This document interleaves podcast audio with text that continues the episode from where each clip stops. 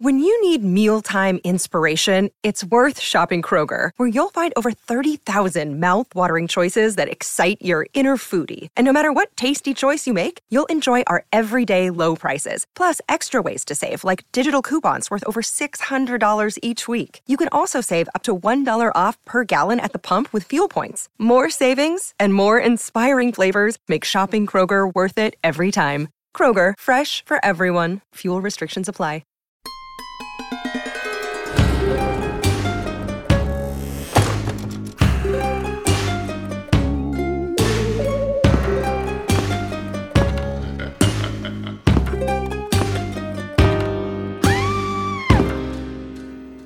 Hello and welcome to another episode of Ain't It Scary with Sean and Carrie. I'm the titular Sean. And I'm the very titular Carrie. It's the show that takes you inside the unbelievable, unexplainable, macabre, and the bizarre and tries to find an answer.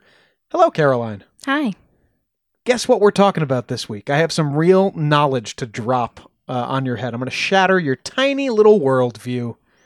I think my worldview is big enough. Thank you very much. Oh, really? Well, let's talk about the world, Carrie. Why don't you describe the Earth to me? The Earth? Yeah, this is a gotcha question to start off the show. Why don't you describe the Earth if you can? Uh, well, it's a planet. Uh, it's the only inhabitable planet that we know of. Okay, I have no problem with what you're saying so far. It's um uh, a a circular, a round object. Uh, Wait, flo- what are you talking about? the Earth? You mean like it's it's round? Yes. No. Oh, Caroline. I didn't know that I had married one of these globularists.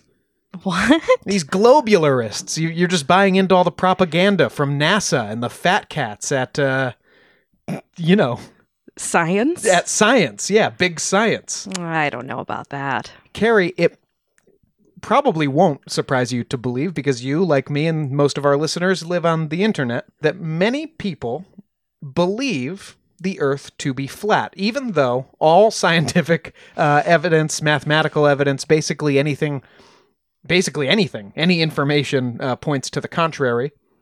Um, but there are I don't want to say millions. There are hundreds of thousands of people out there uh, taking to the internet and um, making the claim that the Earth is, in fact, a flat plane.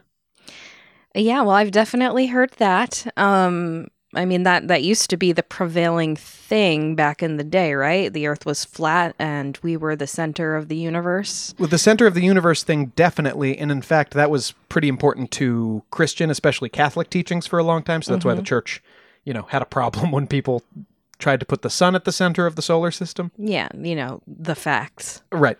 Um, but interestingly, Carrie, the idea of the Earth being round goes back a lot further than you probably think. But um, yes, obviously, as as you're standing on the ground and you look around and you look out to the horizon, um, you feel like you're standing on a flat piece of ground Sure. because the Earth is so large, right?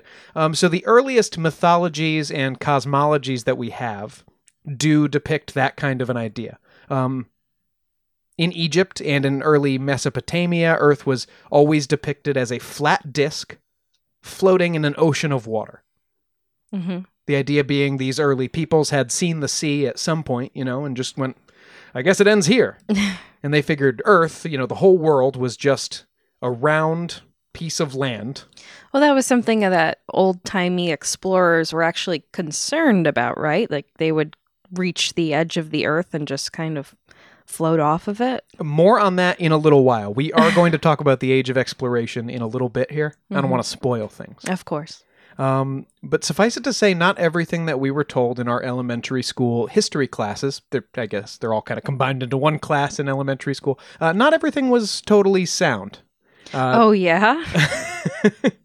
um, the biblical Israelites, you know, a, a little while after those uh, early Egyptians, uh, imagined a similar cosmology. The Earth was a flat disk floating in an ocean uh, with a solid dome overhead on which the moon and stars and sun were printed.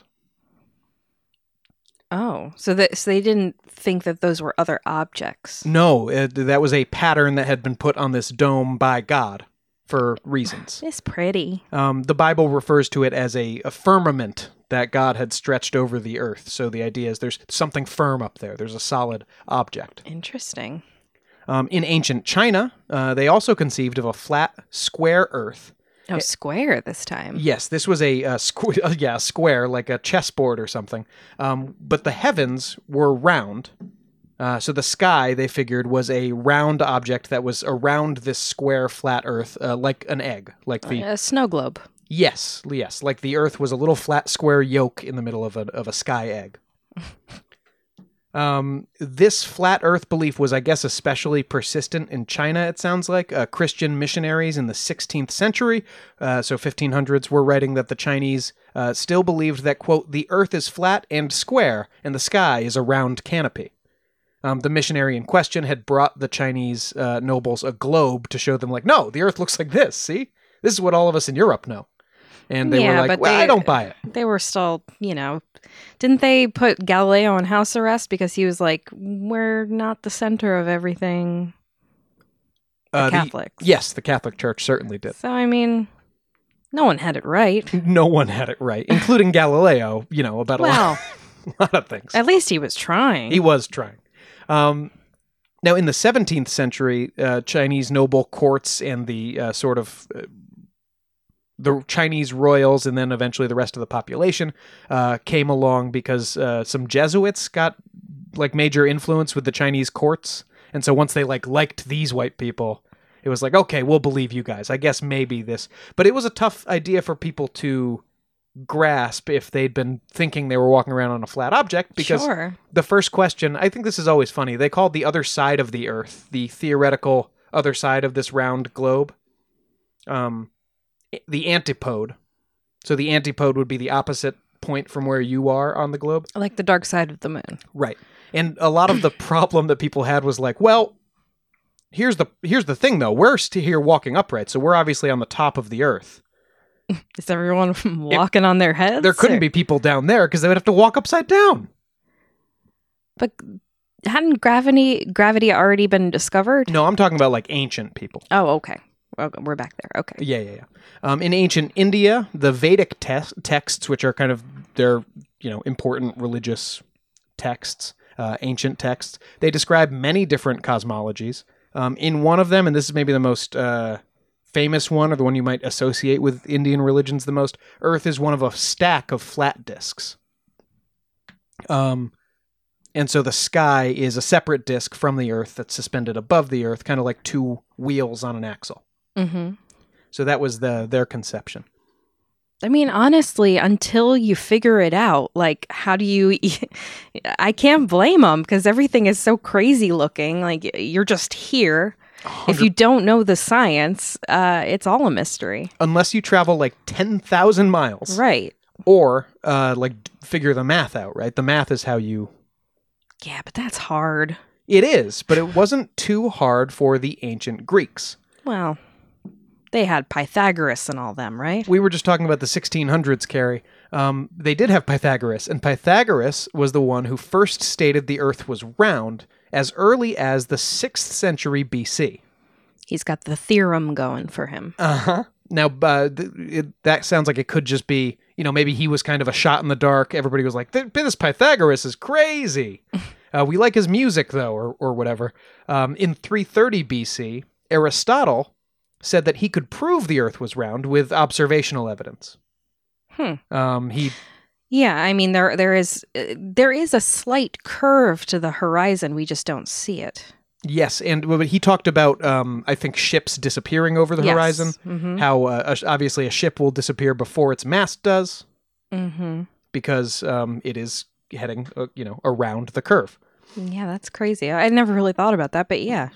Um, now he wasn't doing any um, math around it. You know what I mean? He wasn't doing all the theoretical kind of. But by 240 BC, Aristophanes calculated the circumference of the Earth and got it like pretty close. Damn.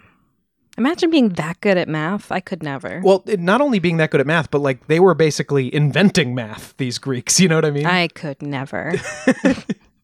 Um, so by the first century AD, Pliny the Elder, the famed historian, was saying that everyone knew the Earth was round. He was like, Everyone knows. he was like, well, obviously we all know the Earth is round. So, bearing that in mind, everyone this- else is like, whoa, whoa, whoa, whoa, Pliny, hold on, what? right? But I mean, the fact that he wrote that leads you to believe that at least in Greece, about a hundred years after the Everyone, the Greeks, but but everyone in ancient Greece pretty much had this idea. right? But like at this point, the ancient Chinese still weren't there. Yes, and wouldn't um, come So- along wouldn't come along for like sixteen hundred years or something. My my point being, he's only really accounting for the Greeks. Uh, yes, as as the Greeks always did. Hmm. Um, but Greek thought, as in all other a- aspects, kind of um, Greco-Roman culture carried on through the Roman Empire into Christian teachings. And so you had Bishop Isidore of Seville, uh, who wrote the Etymologies, which was a really, really well-read encyclopedia of the seventh century. Um, Isidore believed in the round Earth, and he wrote about it um, in his etymologies, although a little unclearly. He talks about how the Earth is like a, it's like a wagon wheel, and but then through other passages in the text, it's clear that he means it's a globe, but he was just describing it as being like He you just know- couldn't think of the word. Yeah, he's not. He wasn't a great writer, What else is round? Hmm. um, but he refers to the uh, the antipodes and stuff like that. So uh, they- they- he did believe in a, a round Earth, and then Saint Thomas Aquinas in the 13th century um, seems to have been taken for granted in his writing that his readers already knew the Earth was round. It wasn't something he had to tell them. Okay. So Now, did sorry, did we figure? I mean, I guess not everyone, but like in general, was it kind of figured out that the Earth was round before it was figured out that the Earth was not the center of the solar system? Well, yes, the galaxy, I guess, or whatever we would call it if it wasn't a solar system. yeah, Copernicus figured that one out in the 1500s, I believe. hmm So there's a gap there for sure. Uh, yeah, a, a gap of like a millennium and a half. hmm So uh, yeah, they're they're not really totally related ideas because I do think there is just certain. I think the Greeks figured out the Earth was round through like observation and math, hmm and there's stuff. I don't know. Without like a really good telescope, it's really hard to conceive even of the idea that there's something beyond our solar system. Sure, yeah. Because but- even when Copernicus said, "Okay, the sun is the center," he was saying the sun was the center of the universe, well, yeah, because they figured that the universe was the solar system. the solar system. Yeah. So uh, all that brings us to Christopher Columbus. Mm. because about a century after, yeah, I know we're not big fans of Chris, um, but he is an important historical figure. There's no question about it. A few decades before Copernicus would make that bold claim about the sun being at the center of the universe, So bold. uh, Christopher Columbus, famously, Caroline, sailed the ocean blue Mm. in 1492. Hmm Um, now, the interesting thing about this so, what were you told about this story in school? Why was it so hard for Columbus to convince people to let him go? Um. Well, he was trying to find a, a better route to India. Mhm. True. A- and uh, they didn't think it was there, probably. I don't know. What I was always taught in school was that people thought the earth was flat at the time Oh, that was definitely, I mean, they, yeah. and that Columbus was going to sail his ass right off the edge of the earth. Well, yeah, when I asked before, I was definitely thinking of like Columbus and all those guys. Yeah. No, no, no, yeah, I, I could tell. But the interesting thing, so, okay. So I believed, because I was told by my teachers, that uh, the king and queen of Italy were like, yeah, Italy, because uh, he tried. He, he was an Italian guy, Columbus, Oh, yeah. and he asked the king and queen of Italy, "Hey, can I go do this voyage?" And they were like, "No, you're gonna sail off the edge of the earth, dummy." And then he went and he uh, he told the uh, Spanish king and queen, "Hey, listen, I'm gonna sail to India. I'm gonna go west." And they were like, "You're gonna sail off the edge of the earth, dummy, but try, I guess." um, that's not what was happening at all, because as we've kind of established. By 1492, there was literally no, not one single educated or influential European who believed the earth was flat. Wow. Yeah, tha- that's very surprising to me. Um, in reality, and this is how wrong that is, Columbus believed Japan to be about 5,000 kilometers away from Spain sailing west. He thought he could get around the Earth in about 5,000 kilometers. And that was based on some Arab estimates of distance for like how big a degree of the Earth was.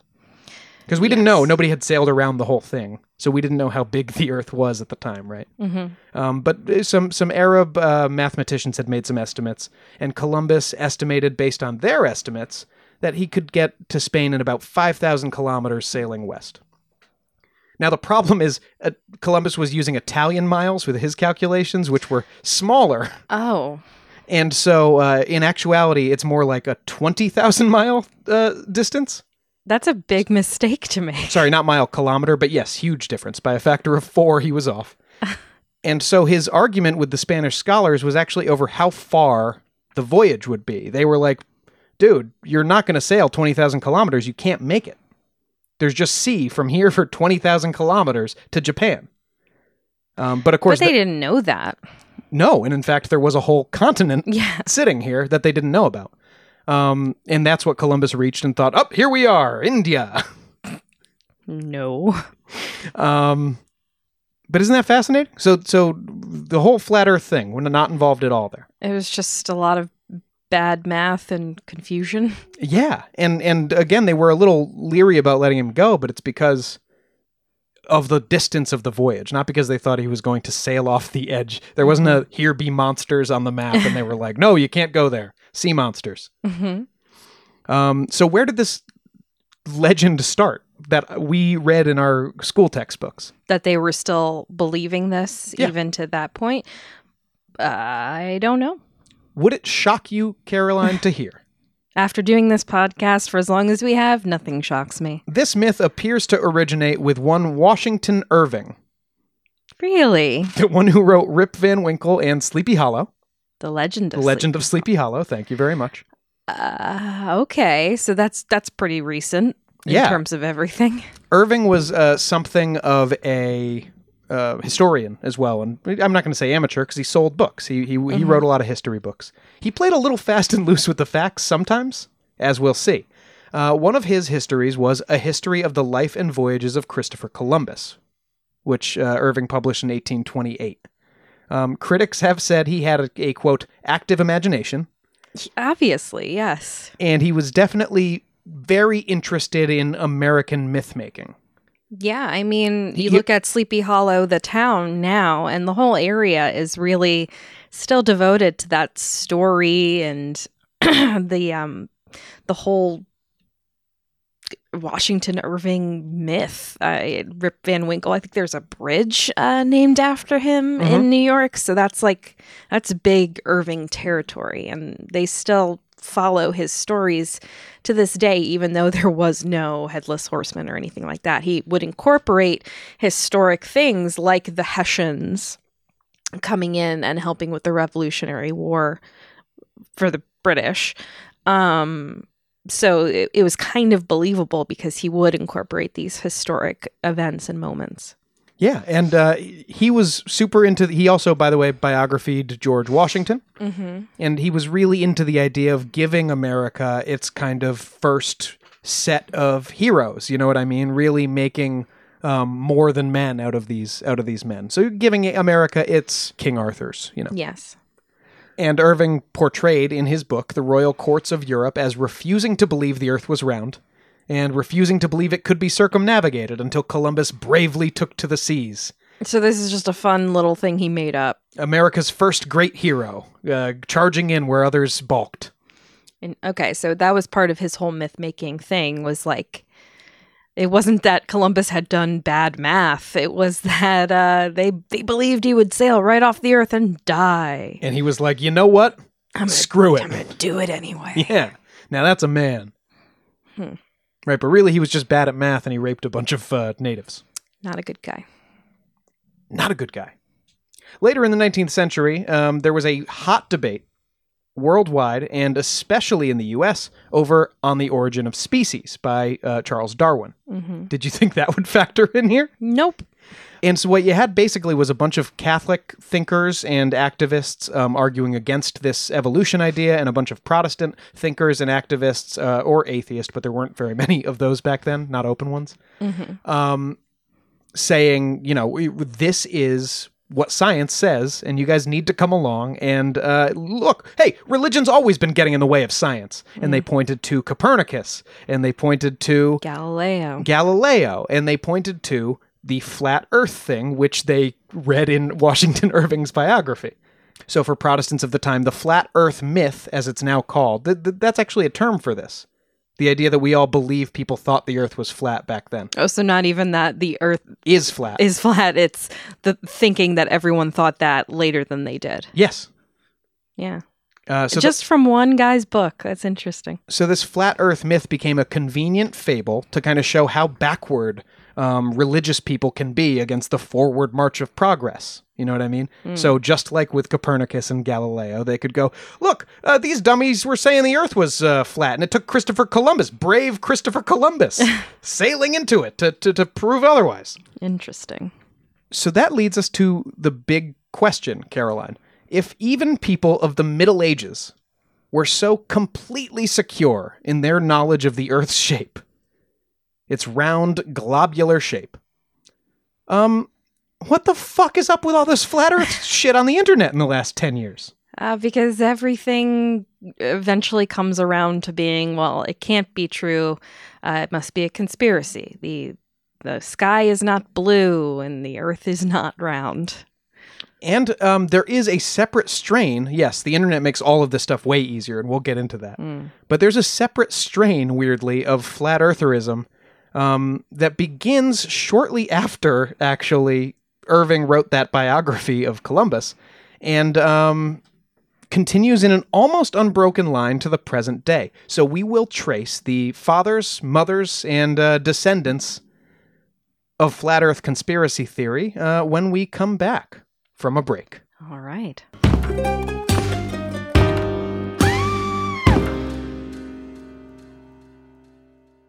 Another day is here, and you're ready for it. What to wear? Check. Breakfast, lunch, and dinner? Check. Planning for what's next and how to save for it? That's where Bank of America can help. For your financial to-dos, Bank of America has experts ready to help get you closer to your goals. Get started at one of our local financial centers or 24-7 in our mobile banking app. Find a location near you at bankofamerica.com slash talk to us. What would you like the power to do? Mobile banking requires downloading the app and is only available for select devices. Message and data rates may apply. Bank of America and a member FDIC.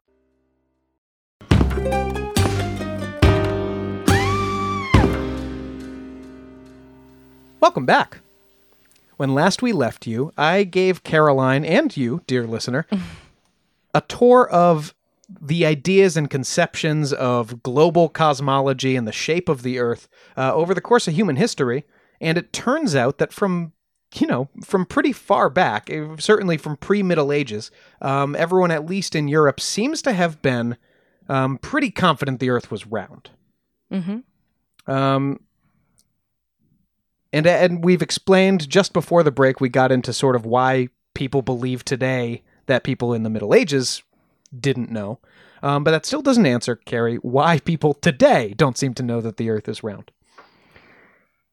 And that may all go back to a man named Samuel Rowbotham, Okay. uh, born in 1816. Now, Rowbotham started as an organizer of an Owenite community in the Fens, which is a, a, a plain in eastern England. This kind of reminds me of the guy who came up with like Hollow Earth. Yes, that guy also was, I think, a commune organizer. Yeah, that's so weird. Um, Owenism was a proto socialist cooperative utopian movement fower- founded by Robert Owen uh, in Britain in the early 19th century. It's going to continue sounding familiar, by the way, because he proceeded to go do experiments to try to prove his findings. So weird. Uh, you see, Sam, old Sam, eventually noticed, um, presumably through the sheer boredom of living in an Owenite community in the Fens, um, a total lack of curvature of the long, straight drainage ditch called Old Bedford River. Okay. And this led to the Bedford Level experiment. Um, now, at this site, Old Bedford River is a slow moving, again, it's a drainage ditch. It's often not moving like at all. So you can get pretty good, um, a pretty good look at the water, you know, without it churning all around. Um, now, Rowbotham reasoned that if the Earth is 25,000 miles around, then all standing water must have a curvature such that it falls about eight inches in the first mile and then exponentially more after that Mm-hmm. because the water should follow the curvature of the earth. Was this math correct? Uh, yeah, actually, it is pretty close. Okay. Uh, so in summer of 1838, Rowbotham waded into the river with a telescope and just watched a boat row slowly away from him. The boat had a flag on its mast that was about three feet above the water, and Rowbotham found that the boat stayed in view with its flag the full six mile distance to Welney Bridge. And given the accepted curvature of the Earth, uh, it should at that point have been 11 feet below his field of view. But what if the ditch wasn't fully straight and it actually went upward? Well, that certainly could make a difference, but if that was the case, then the water would be flowing backward. Yeah, I guess. Okay. Uh, the, this experiment cementing his beliefs, Sam immediately went out, abandoned his community, it sounds like, and hit the lecture circuit, charging sixpence a head. At one early lecture, a skeptic asked, Well, wait, why do boats disappear then before their masts do? Just like old Pythagoras did way back. And uh, Sam panicked and fled the lecture hall. He didn't come up with an answer to that, like the main question. the first question. Literally, that was his experiment. I don't know. what a weirdo. But over time, his debating skills improved, and uh, You would hope. Eventually, people say the quick witted Rowbotham could argue circles around his opponents despite having virtually no facts on his side. Mm-hmm. Uh, under the pen name Parallax, Oh, he released the that sounds like a, a Marvel supervillain. he released the very catchily named pamphlet Zetetic Astronomy: Earth Not a Globe in 1940 1849. Sorry. Uh, in the text, he posits the Earth as a flat disk centered at the North Pole and bounded by a ring wall of ice that we call Antarctica. Mm-hmm. Now, a- aside from all his lecturing work, Rowbotham also worked as a chemist and a physician, uh, despite possessing no degrees. Well, it doesn't seem to stop him. Uh, nope, it certainly didn't. What did eventually stop him was the numerous wrongful death cases Oh. uh, that were brought against him for peddling phosphorus as a miracle cure. Mm-hmm. Um, that includes one death by misadventure poisoning of his own child. Oh, God. Rowbotham was also the patenter of many inventions, including a quote, life preserving cylindrical railway carriage. I'd love to see what that looks like, but I can only picture the Batmobile. um, and uh, I guess I'll, I'll throw this in here too because I found it interesting. He had 17 children. Maybe that's why he poisoned when he figured I got spares. Jesus. 15 of those were with his third wife, who he married when she was 15 years old. Well, you'd have to to have 15 kids. Yeah, right, just to fit it in, I guess.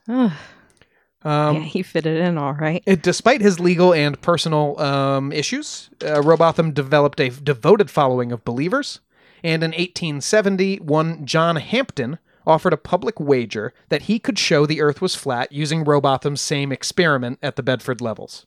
So it has to be that specific thing. Because anywhere else you do this, it doesn't work. Well, even here, uh, naturalist and qualified surveyor Alfred Russel Wallace uh, saw the bet, advertised in the paper, I guess, uh, accepted and won because he, unlike Rowbotham and unlike Hampton, knew about atmospheric refraction.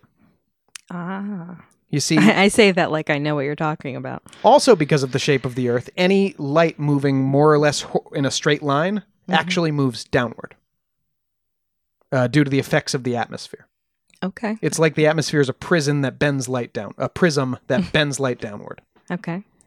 Um, and so, in order to do the experiment properly, you would have to set your sight line 13 feet above the water, which uh, Wallace did, and he also added a pole halfway down the line to show the uh, effects of the curvature of the Earth.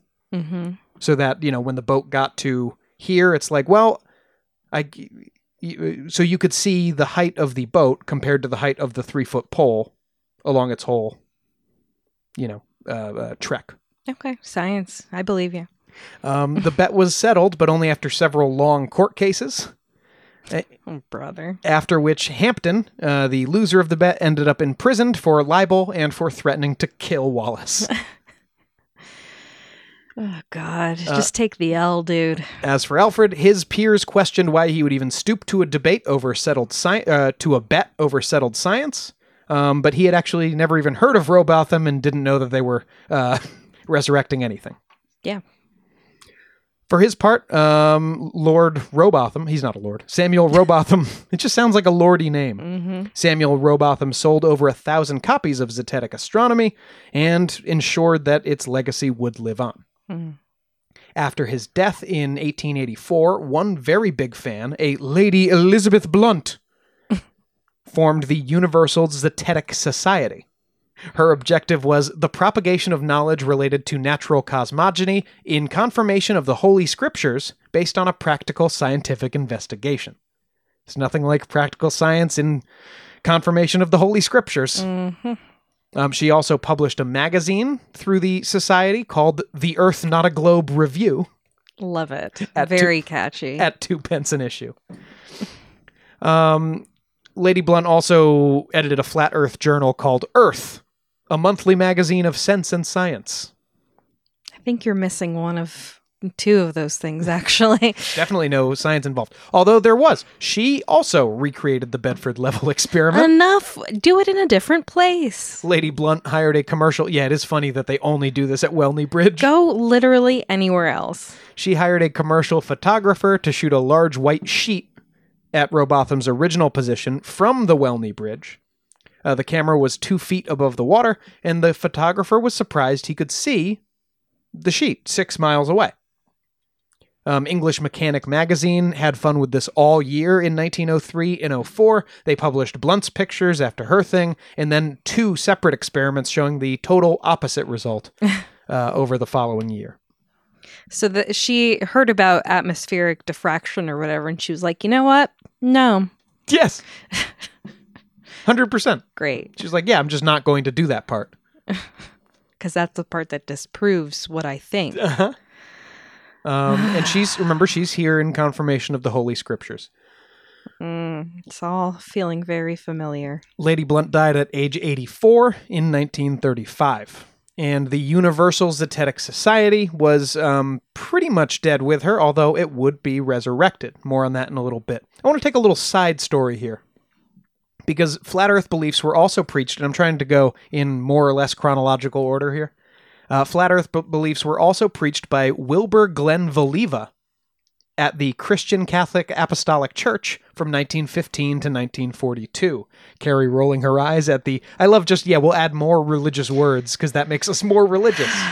We are Christian and Catholic and apostolic. Well, it's just like uh, these are not the people to be doing the science. There's actually great backstory to these guys. Um, this was formerly just the Christian Catholic Church, um, which was founded in Illinois by John Alexander Dowie, uh, along with a religious commune to be its kind of seat.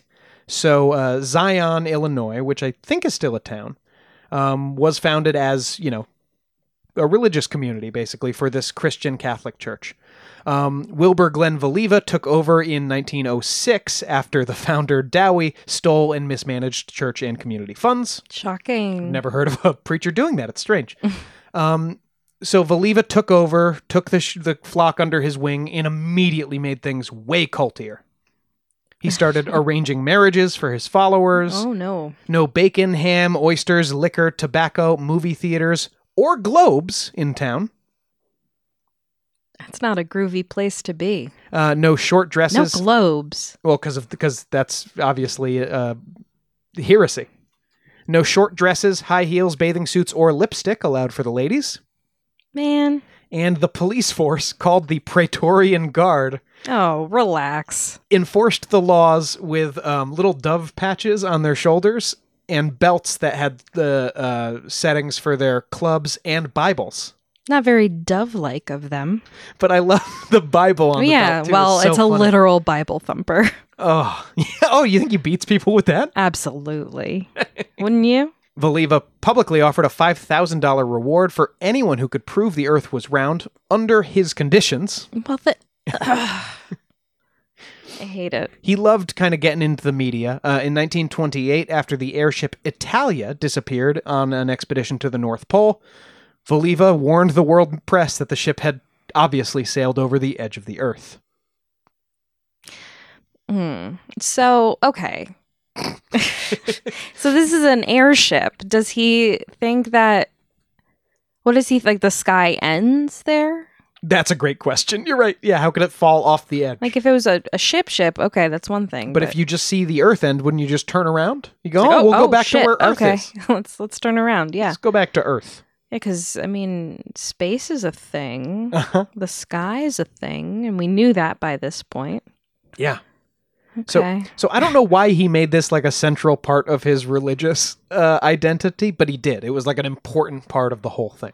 the airship disappearing. No, the um, flat Earth Oh, stuff generally. mhm. And I think he subscribed to a similar cosmogony as uh, Rowbotham had come up with, with the North Pole in the center of the Earth and the ring of ice that is Antarctica around the edge. But here's the thing: if that's the case, Then he would. what did they fall into the middle of the Earth? Yeah. Because it wasn't a or South hit Pole, the ice, but like how high up does the ice go? but also it was a North Pole. The North Pole expedition. That's supposed to be in the center. So unless he's just like, maybe I got it wrong, it's the other way. I. ugh, these people are stupid. they're very hell bent on believing the thing they believe, and that can In the people, face of all the facts And- and, all of the obvious truths. and that can make people stupid. Now, the International Flat Earth Research Society was a direct descendant of the Universal Zetetic Society, but with a less religious bent, because its founder wasn't a particularly religious guy. The society was founded in 1956 by Samuel Shenton of Dover, England. Now, Samuel was a sign writer who'd been born in 1903, and he sounds like an interesting guy. He was kind of an aspiring inventor. They all are. And by the 1920s, Samuel was walking around telling people that he'd invented an airship. It's a brilliant idea.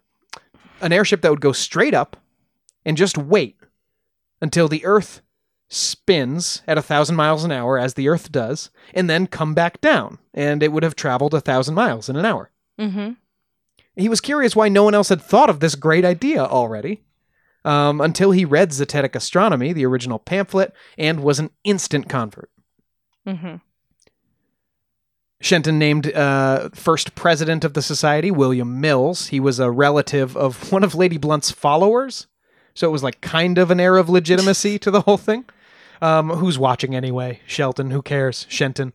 Um, and uh, Shenton served as secretary himself. He sort of saw himself as organizing things from the background. So a couple of questions. Yes. If this isn't religious, like what what does he think is the reason for people covering up or whatever that the earth is really flat? Like I could see religious people being like they don't want the tr- like, the scientists don't want the truth to be that God did it this way. I don't even know why it's religious, but like what what is the reasoning there? It's a great question. This like he just believes he's the right one? this always seems to come we'll get into it when we talk about why people are doing this now today um, but there always seems to be an air of anti-authority that goes along with this like you i think you need to be predisposed that the to believe the government is lying to you Okay. so you, yeah. you just assume they lie because that's what they do and then his main thing was just he he couldn't find any explanation for why this airship idea that he was obsessed with wouldn't work Uh, Besides the fact that you couldn't just hover in the air like that Ship- back in the day. ship go up, Earth spin, ship come back down. You could with a balloon. I another question, Yes. and I think this is relevant to that. So let's say you're stand, uh, uh, much like what we were just watching in the book of Boba Fett. Uh, let's say you're standing on top of a train and you jump. Yep. The train moves underneath you. Yes. And you land on another part of the train. Not so for the Earth because But if you're inside a train and you jump, and the the train moves, you don't like slam into the wall. yes, of course. Why does that happen? Um, that's a good question. Maybe it has to do with. I don't actually know. I've thought about that a lot. But it seems like the same kind of idea. Oh, right. Okay. This actually makes obvious total sense, and we it's going to make total sense to you when I say it. When you're standing on a train and the train's moving at 150 miles an hour. This is the top of the train. Sure. But what you've seen in action movies wouldn't be true. If you jumped on the top of the train, you would stay right where you were. on the vis-a-vis the train. But the train would move So would you. You you're moving with the train even if you jump. Because of um, Your momentum momentum. because you're actually the train's not the only thing moving at 200 miles an hour. You're also moving 200 miles an hour. So when you jump, you don't suddenly stop moving that fast. You I see. Keep going at the rate that you're going. Similarly for this airship, I guess, Sam Shenton's airship, it would go up, but it's already traveling at a thousand miles an hour, and it's not going to stop doing that just because it broke contact with the Earth. So how how do people who believe in flat Earth uh, reckon, um, you know, day and night and things, and you know, the seasons and stuff? Uh, there's lots of different ways. Uh, Samuel Shenton came up with a very unique cosmogony that included. Um, it is a flat. The Earth is a flat uh, disk, I believe, in his estimation. But then there is there's an, a moon and a sun, both the same size, but the sun is further away than the moon is. That's why the moon looks bigger, and uh, they're both casting beams of light, not light radiantly all around, but they're casting beams of light on discrete areas of the earth and both moving around like spotlights bringing day and night to different parts. That's that seems even crazier than the real thing, how could it possibly be true? Unless there was like someone operating that. but yes I, I think you i haven't run into one of these that makes a lick of sense unless you put god into it you know what i mean i think you have to God or some sort of conspiracy. Yes. But with the conspiracy angles of this aren't so much about uh, and the government is the government made this flat earth. It's just they're hiding it from us for some reason. hmm Um, but this Sam Shenton was a, a real character. Remember, he founded the society in 1956, which might seem like an inopportune time, given that in 1957 the Russians launched Sputnik uh, into space, marking the beginning of you know man actually being able to observe the Earth. Yes. Um, Sputnik in 1957 didn't slow Shenton down at all. His lectures, by the way, he was doing constantly at personal expense and never turning one down. Um, and still painting signs the whole time. I don't think the flat Earth You thing gotta was. have a hustle, Sean. Well, I don't think the flat Earth thing was making him any money. Was my point. Oh no.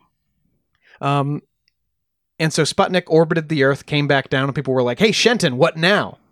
And his response was, "Well, would sailing round the Isle of Wight prove it was spherical?" That you'd be able to see it. Uh, Sputnik didn't take pictures though. I know, but what? He's just thinking that whoever was there lied? Oh, no one was on. Sputnik was just a satellite. Oh, sorry. I'm getting things mixed up. So it just went around, came back, Okay. took some readings, maybe. Um, now, in 1962, a person orbited the Earth, John Glenn, three times. Mm-hmm. Um, Shenton, after he got back, uh, sent Glenn an IFERS membership, an International Flat Earth Research Society membership, Very presumptuous. with "Okay, wise guy" uh, written on it. I think that's pretty funny. Um, now, Gemini 4 made 66 orbits in four days in 1965, and I think released some photos of the Earth as well. Um, and Shenton released a pamphlet called The Plain Truth to tell all his followers, quote, remember... Is it P L A N E? Like the yes. Earth is a plane? Ugh. Yes, of course it is. T- oh, that's funny. I thought it was because he references space flight, so I was thinking of airplanes or space planes. But no, you're right. He's probably talking about. That's hilarious. To Yeah, tell so followers- funny. And here's where we do get religious again. To tell followers, quote, that modern astronomy and space flight were insults to God and divine punishment for humankind's arrogance was a mere matter of time. So he's just pissed that these people are disproving him. and- Hundred percent. And he's like, God's not going to like this. God's not going to like it. And I am God. What? Who said that? I just love like how could you make God mad just by learning things? You know what I mean? They're not doing they're not tearing a hole open in anything. They're just Right. going somewhere. And God's not going to like this. they said I was wrong. Uh, in December 1968, of course, the Apollo 8 mission. Oh no, this is where they sent back photographs of the Earth. Because before the mission, Shenton said in the press, if they show us a very clear picture of the Earth from space, and the picture does not show all the continents, and the edge of the picture is out of perspective, then that would prove the Earth is round. Until then, we shall continue fighting to prove the Earth is flat. When the picture showed exactly that, he said, "Uh, That's where those Americans and Russians are so damn cunning. For some reason or other, they obviously want us to think the world is round. Why? Some of the pictures have been blatantly doctored. Oh, Studio shots, probably. Stop. Why? What to what end? Cui bono? And he doesn't he doesn't say that. He says for some reason or other. Yeah, he doesn't even know why they would do he do posits this. no reason that they would tell this lie. Who benefits, Sean? In 1969, the Apollo 11 mission finally put men on the moon. And Shenton's uh, dismissals were sounding crazier and crazier. Uh, when he was asked about this one, he said, uh, The astronauts are hypnotized. Hypnotized into believing they go into space, yes. Uh, even with their training, those chaps wouldn't have the nerve to be fired off on top of an explosive, a rocket, and uh, the lack of observations they bring back is negligible. Speak for yourself, Shenton. Just because you'd piddle your pants doesn't mean they would. Um, so none of the space missions were very impressive to Samuel Shenton, obviously. Um, but they were persuasive to a lot of other people because by 1969, IFER's membership had declined to 100 people worldwide, Oh no. and it continued to decline until Shenton's death in 1971. Mm, that's a bummer. In 1972, a Charles K. Johnson took over, uh, now calling it the International Flat Earth Research Society of America. Okay. I love an International Society of America. It's my favorite. Um, now, Johnson claimed that membership got up over 3,500 worldwide um, before, unfortunately, all of his records and contacts were destroyed in a house fire in 1997. Oh, honey.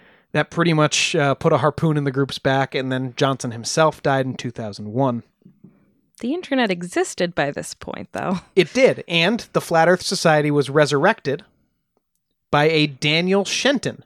No relation to Samuel Shenton. What? This is a coincidental Shenton in 2004. And uh, at this point, Flat Earth Society is mostly a web based uh, discussion forum and a repository for flat Earth literature and interviews. They've done some interviews. A suppository, you mean?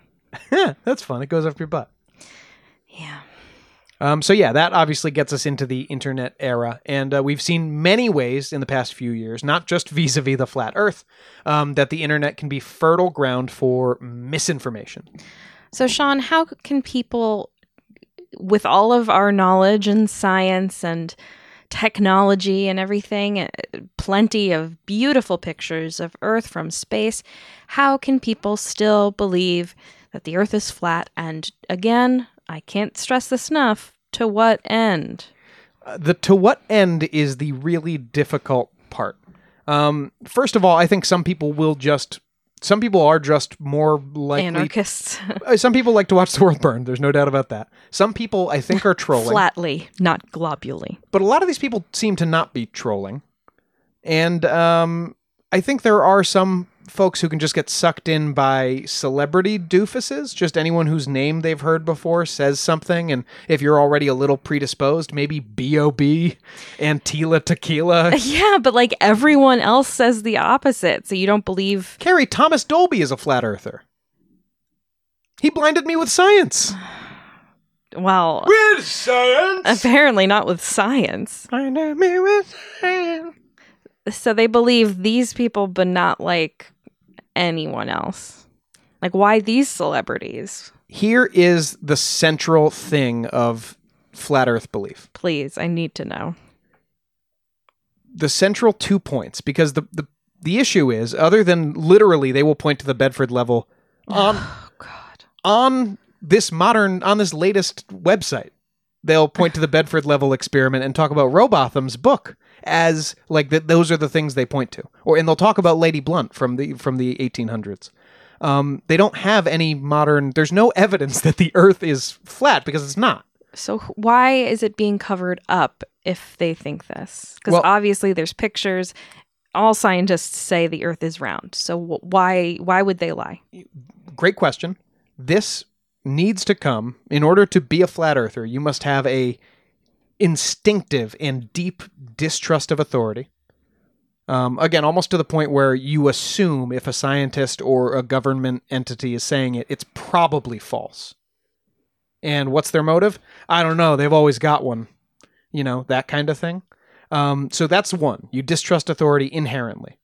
And number two, because maybe coming out of that belief, um, the biggest thing among flat earthers is only believing evidence that you obtained yourself. So, and, and let me talk through this with you like a flat earther. Oh, God. I'm not going to go full, but um, really, Carrie, how do you know the earth is round? Because you don't. I've seen pictures. I've seen ships go over the horizon. But did you take the pictures? no. Well, they obviously could be doctored then. So, what was the next thing? You've seen ships go over the horizon? hmm Yeah, there must be some kind of a mist effect or something out there. I don't know. So they believe in a mist effect, but not the atmospheric diffusion or whatever. Uh, oh, I'm sure most people who are online saying they're flat earthers have not read far enough into this to get to the atmospheric diffusion of the uh, Bedford Levels experiment. Um, there's okay, also so what's on the other side of the Earth? wait. There's also still a strong religious bent, Yeah, of course. um, and a lot of these people, even people who similar similar actually to Samuel Shenton a few minutes ago, even people who come at this saying like I'm coming at this from science from a scientific perspective. You know, I know a lot of people have kind of come at it from the religious thing, and that's not really my. I was watching an interview with one YouTuber who uh, uh, has made a career of talking about this, and he was saying that like, oh yeah, yeah, I don't come at this from the religious side really, but if you look at the scripture, it does talk about that firmament. It's like, wait, so what are you talking? What are you talking about? The thing is, the scripture is not something that we thought was handed down to us word for word. Um, it was written by men, and men get things wrong all the time. Even if it was divinely inspired, yeah. Yeah. Yeah, they could have been inspired, but it didn't just show up on a hillside all pre written by God. It also has a lot of poetic language in it, the Bible. Mm-hmm. So, you know, the firmament, you know, could be anything, but also it was just, it's a book that was written by guys who didn't know what the sky was. Yeah. But now we know what the sky is. Yeah. So what what do they believe is on the bottom of the earth? Uh, well, c- actual cosmogonies vary, and most of them won't speculate on that because, well, it's it's nothing essentially. There, there aren't people walking around down there for sure.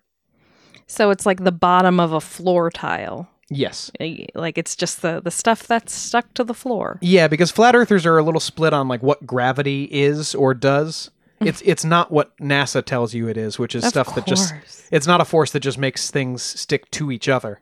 Um and so like that's not that they got that from Newton. yes. Like what was what was his angle then? Why would he lie? Well, I don't think Newton really fully understood gravity. Newton would have No, described gravity as a force that pulls things down to the earth. Mm-hmm. But a modern scientist would describe it as a force that pulls all things to each other all the time. Mm-hmm. So he didn't fully understand it either, and we don't under- probably understand it now. No, I mean we don't understand Anything. anything. Not Anything. really. No.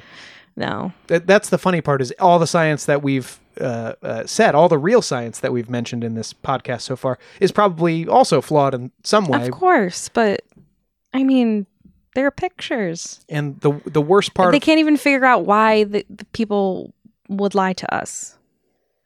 You know, there are things, there are certain conspiracies. Oh, God, I don't even want to get into it. It's too political, which uh, unfortunately it shouldn't be, but it is. Um, one of the vaccine conspiracies is that they're injecting a chip or a tracker or oh, whatever we into can, you. yeah, th- that's not. I don't I consider that political. but. I- we can treat that as as inane drivel. but but i see i see a point there you know they're trying to track me that's why i don't want to do this Oh yes, but like i don't see why we would be lied to about this i Um, don't see the the benefit Well, one thing that they will point to is all the money that's been funneled into our and other international space programs. but that's that's been going steeply downhill I know it's For decades. semi privatized in a big way now. yeah so who cares I, I agree, and and it's only now that this has really come into the fore on the internet. Yeah, it's just it's like, do you remember the TikToker who was saying the Roman Empire didn't exist? oh god yeah uh, People just like challenging, especially over the last, uh, people like feeling smarter than everyone else too and they love challenging established beliefs because Mm-hmm. it, may, it lets you feel smarter than everyone. Hey, I'm smarter than NASA. I'm Yeah. smarter than all the scientists. Mhm. Um, and the best part is, I don't have to show you anything. because everything is a conspiracy. Yeah, uh, flat earthers actually will often say that the burden of proof isn't on their side. The burden of proof is on science's side or, or on gl- globularists' side. Globularists is a word they made But up. But they have they have proved it. Um, no. A flat earther would tell you no. I'm standing on flat ground right now, and I look around and I can see with my eyes that it's flat. And until uh, I personally, I you know, I think the only way you could observe the curvature of the Earth for yourself is I to- think you can if you're uh, going back a few episodes. If you're on like Everest, yeah, you that- can see the curve. You have to be up very very high exactly, and be able to see very very far and that was because we can't conceive of how big the Earth is. I mean, like we can, but like in our minds, in our in our eyes, we've never seen anything as big as the Earth no, because we're on it. yes, and you've been on it your whole life. Yeah.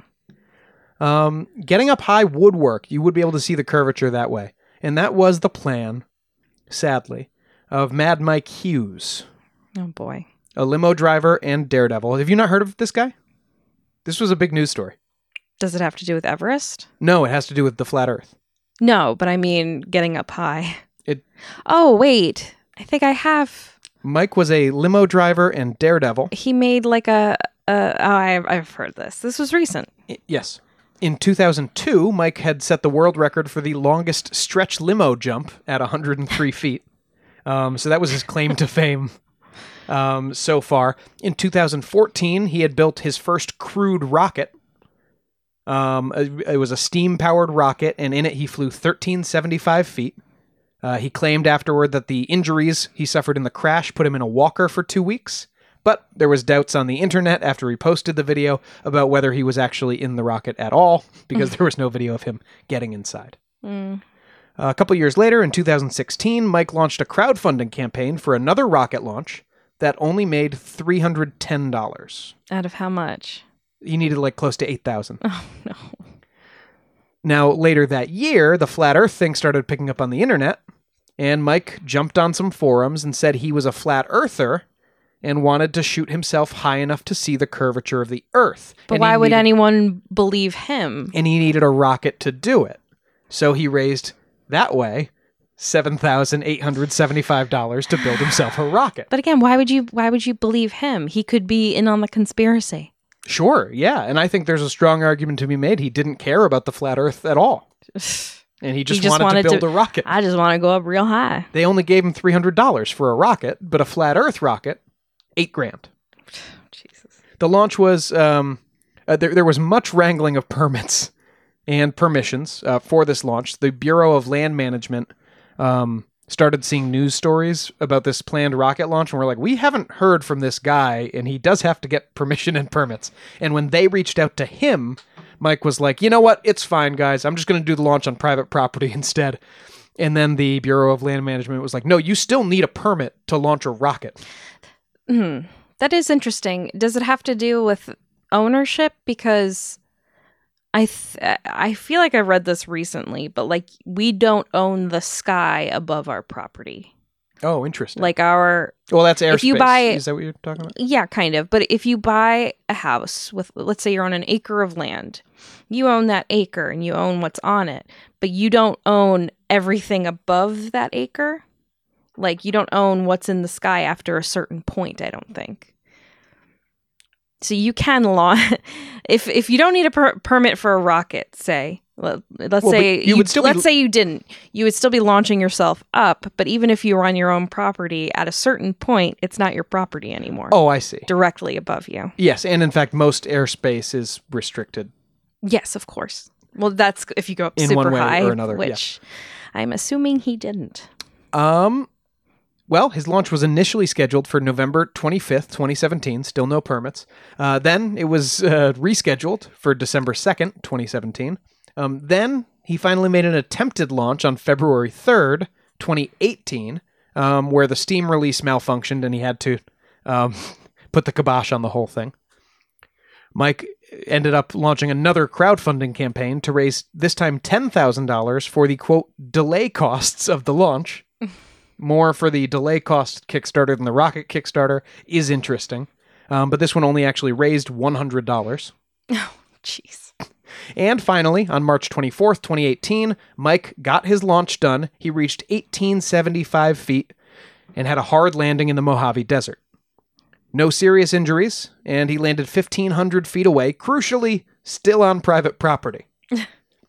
now, the intention with this rocket launch was to reach 500 miles per hour. Um, because future launches, Mike planned to launch a similar rocket from a balloon 20 miles in the air Okay. so that the rocket could reach low Earth orbit. Uh, his team reported that this launch reached 350 miles per hour. hmm There was another planned launch in 2019 to test the system again, but it was postponed and ended up, uh, I think, with Mike getting heat stroke in the Mojave. Finally, on February 22nd, 2020, Mike was shooting a rocket launch for Science Channel's Homemade Astronauts, a program that I don't think has aired. I wonder why. Come on, Science Channel. During the launch, the rocket's parachute appeared to deploy early and detach. Uh, journalist Justin Chapman was on site and he said the rocket appeared to rub against the launch apparatus just before it went up, possibly tearing the chute. Um, the rocket fell several hundred feet, hit the ground hard, and Hughes was killed instantly on impact. Terrible. Following his death, his PR rep, Darren Schuster, said, uh, We used the Flat Earth as a PR stunt. Flat Earth allowed us to get so much publicity that we kept it going. I know he didn't believe in Flat Earth, and it was a shtick. Uh, on the other hand, the co directors of Rocket Man, Mad Mike's mission to prove the Flat Earth, um, say that they felt his belief appeared genuine to them when they were making the movie. Hmm. But of course, if that's his brand now, he would have to You'd have to go with it. He'd have to act the part, yeah. So, you know, I mean this this in this one case uh, proved tragically fatal, and I just couldn't tell the story of the flat Earth conspiracy theory without telling Mad Mike's story. Um, it's very sad, and whether or not he believed all this nonsense, um, you know, what a bummer. Yeah. Because he's probably a fun guy. Uh, he would definitely be someone to have a beer with. Well, rest in peace, Mike. Um, Caroline, do you have any more questions about the flat Earth that you're standing on? Oh, Sean, I have so many questions, but none I think you can answer. uh, you know, it's like Hollow Earth. It's like, what's the point? Why? Who cares? But so Mike not might not have been an actual um, believer, but certainly the people who contributed to his campaign Oh, there are definite true believers. Yeah. were hoping to send a man up in a rocket high enough that he could come back down and go, "Nope, not curved." But, But here's again, the thing: why why- they, why do they believe Mike? Why do they believe him? Yes. It's like it's like being a, being a scientist, being in NASA, having letters after your name, being in any kind of government position makes you to some people and today uh, less trustworthy than literally some fucking bum off the street. And listen, you should always approach things with an open mind, with your own perspective. I don't think you should blindly uh, believe things ever, even if it's an authority telling you. But to me, they've proved it.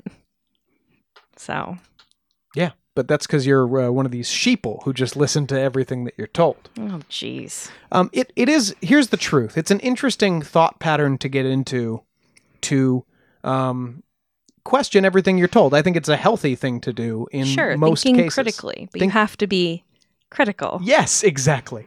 it doesn't mean just choosing what you want to reject and then not listening to anything to the contrary. Exactly. Uh, that's actually the opposite, the opposite of critical thinking. Um, so you know, while these people will describe themselves as skeptical of the Earth's shape, I've seen them describe themselves as skeptics. Um, they're not skeptics; they're ultimately believers, and that's the really interesting thing to me here. Hmm. Sheeple.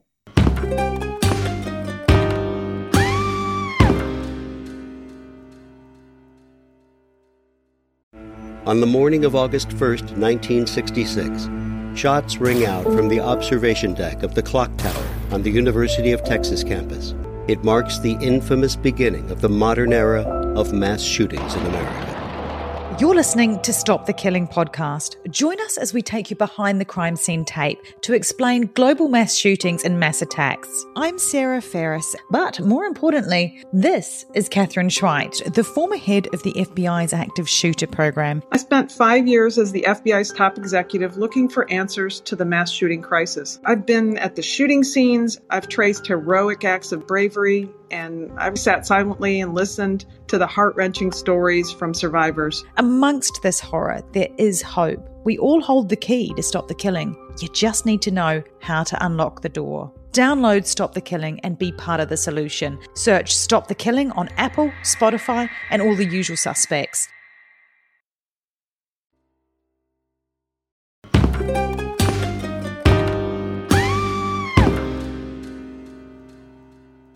It's Poe's Cryptid Corner. A twisty story out of Pennsylvania. In Fairfield Township, homeowner Christina Eith noticed a strange set of paw prints outside her home and went to investigate. After following the tracks for some time, she came upon a strange looking canine creature by her basement door. Eh, Chupa- chupacabra? Perhaps. The animal was scared, cold, and shivering, so Eith lured it into her home and called rescue workers from Pennsylvania organization Wildlife Works. Despite their extensive training, they couldn't figure out exactly what kind of animal Eith had rescued, with wildlife rehabilitator Morgan Barron stating, quote, I honestly can't definitively say what it is. Behavior wise, he's very timid, very scared, and not aggressive at all, which makes me lean toward dog. Okay. However, the animal being a coyote remained a possibility, so the group planned to have it to have it genetically tested. It was being treated for mange when the story took a turn. Oh, I don't want to jump in at the moment of suspense here, but uh, how do you treat mange? Isn't mange just hair loss? I thought mange just meant a dog's hair was falling out. I have no idea. Because we could use some of that mange treatment for Poe's uh, ears. no, no, he's just he's got allergies. That's different. According to a Wildlife Works Facebook post, the animal went missing overnight from its cage at the rescue, escaping by forcing its way out of the locked cage and chewing open a window seal.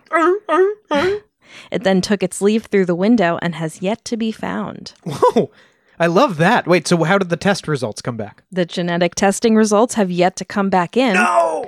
But till then, many are saying that the creature heavily resembled common descriptions of a chupacabra. a chupacabra!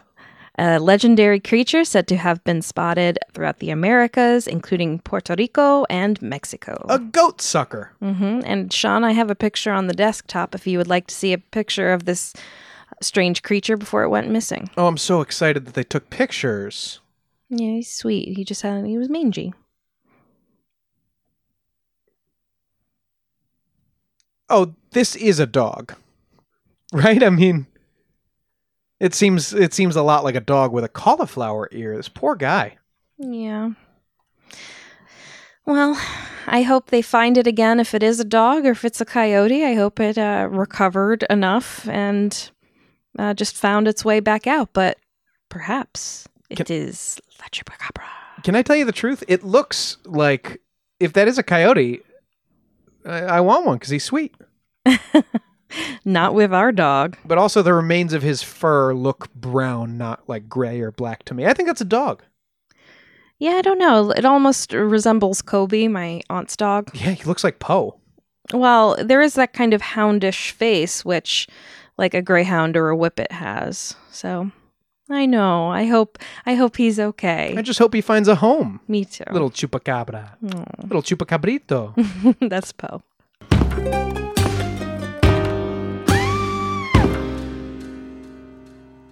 That's it for this episode of Ain't It Scary with Sean and Carrie.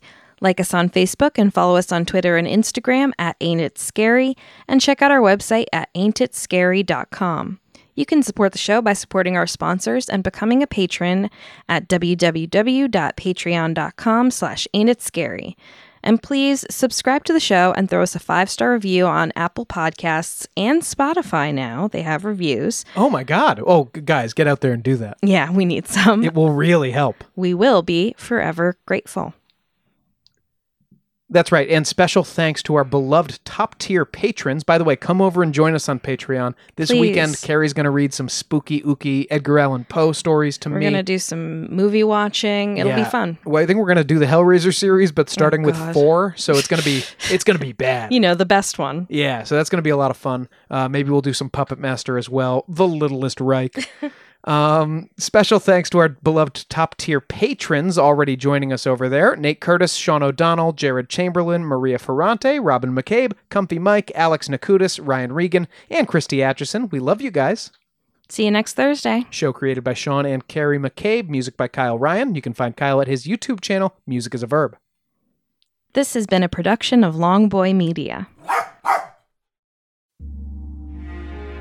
Ohio is a land of mystery, from missing shipwrecks and lost treasure beneath her surface to strange phenomenon slicing through her skies. From myths that have evolved around historic events and people to the unsolved murders and disappearances that keep her communities wondering what happened. Find Ohio Mysteries on your favorite podcast app and let's explore the inexplicable. OhioMysteries.com.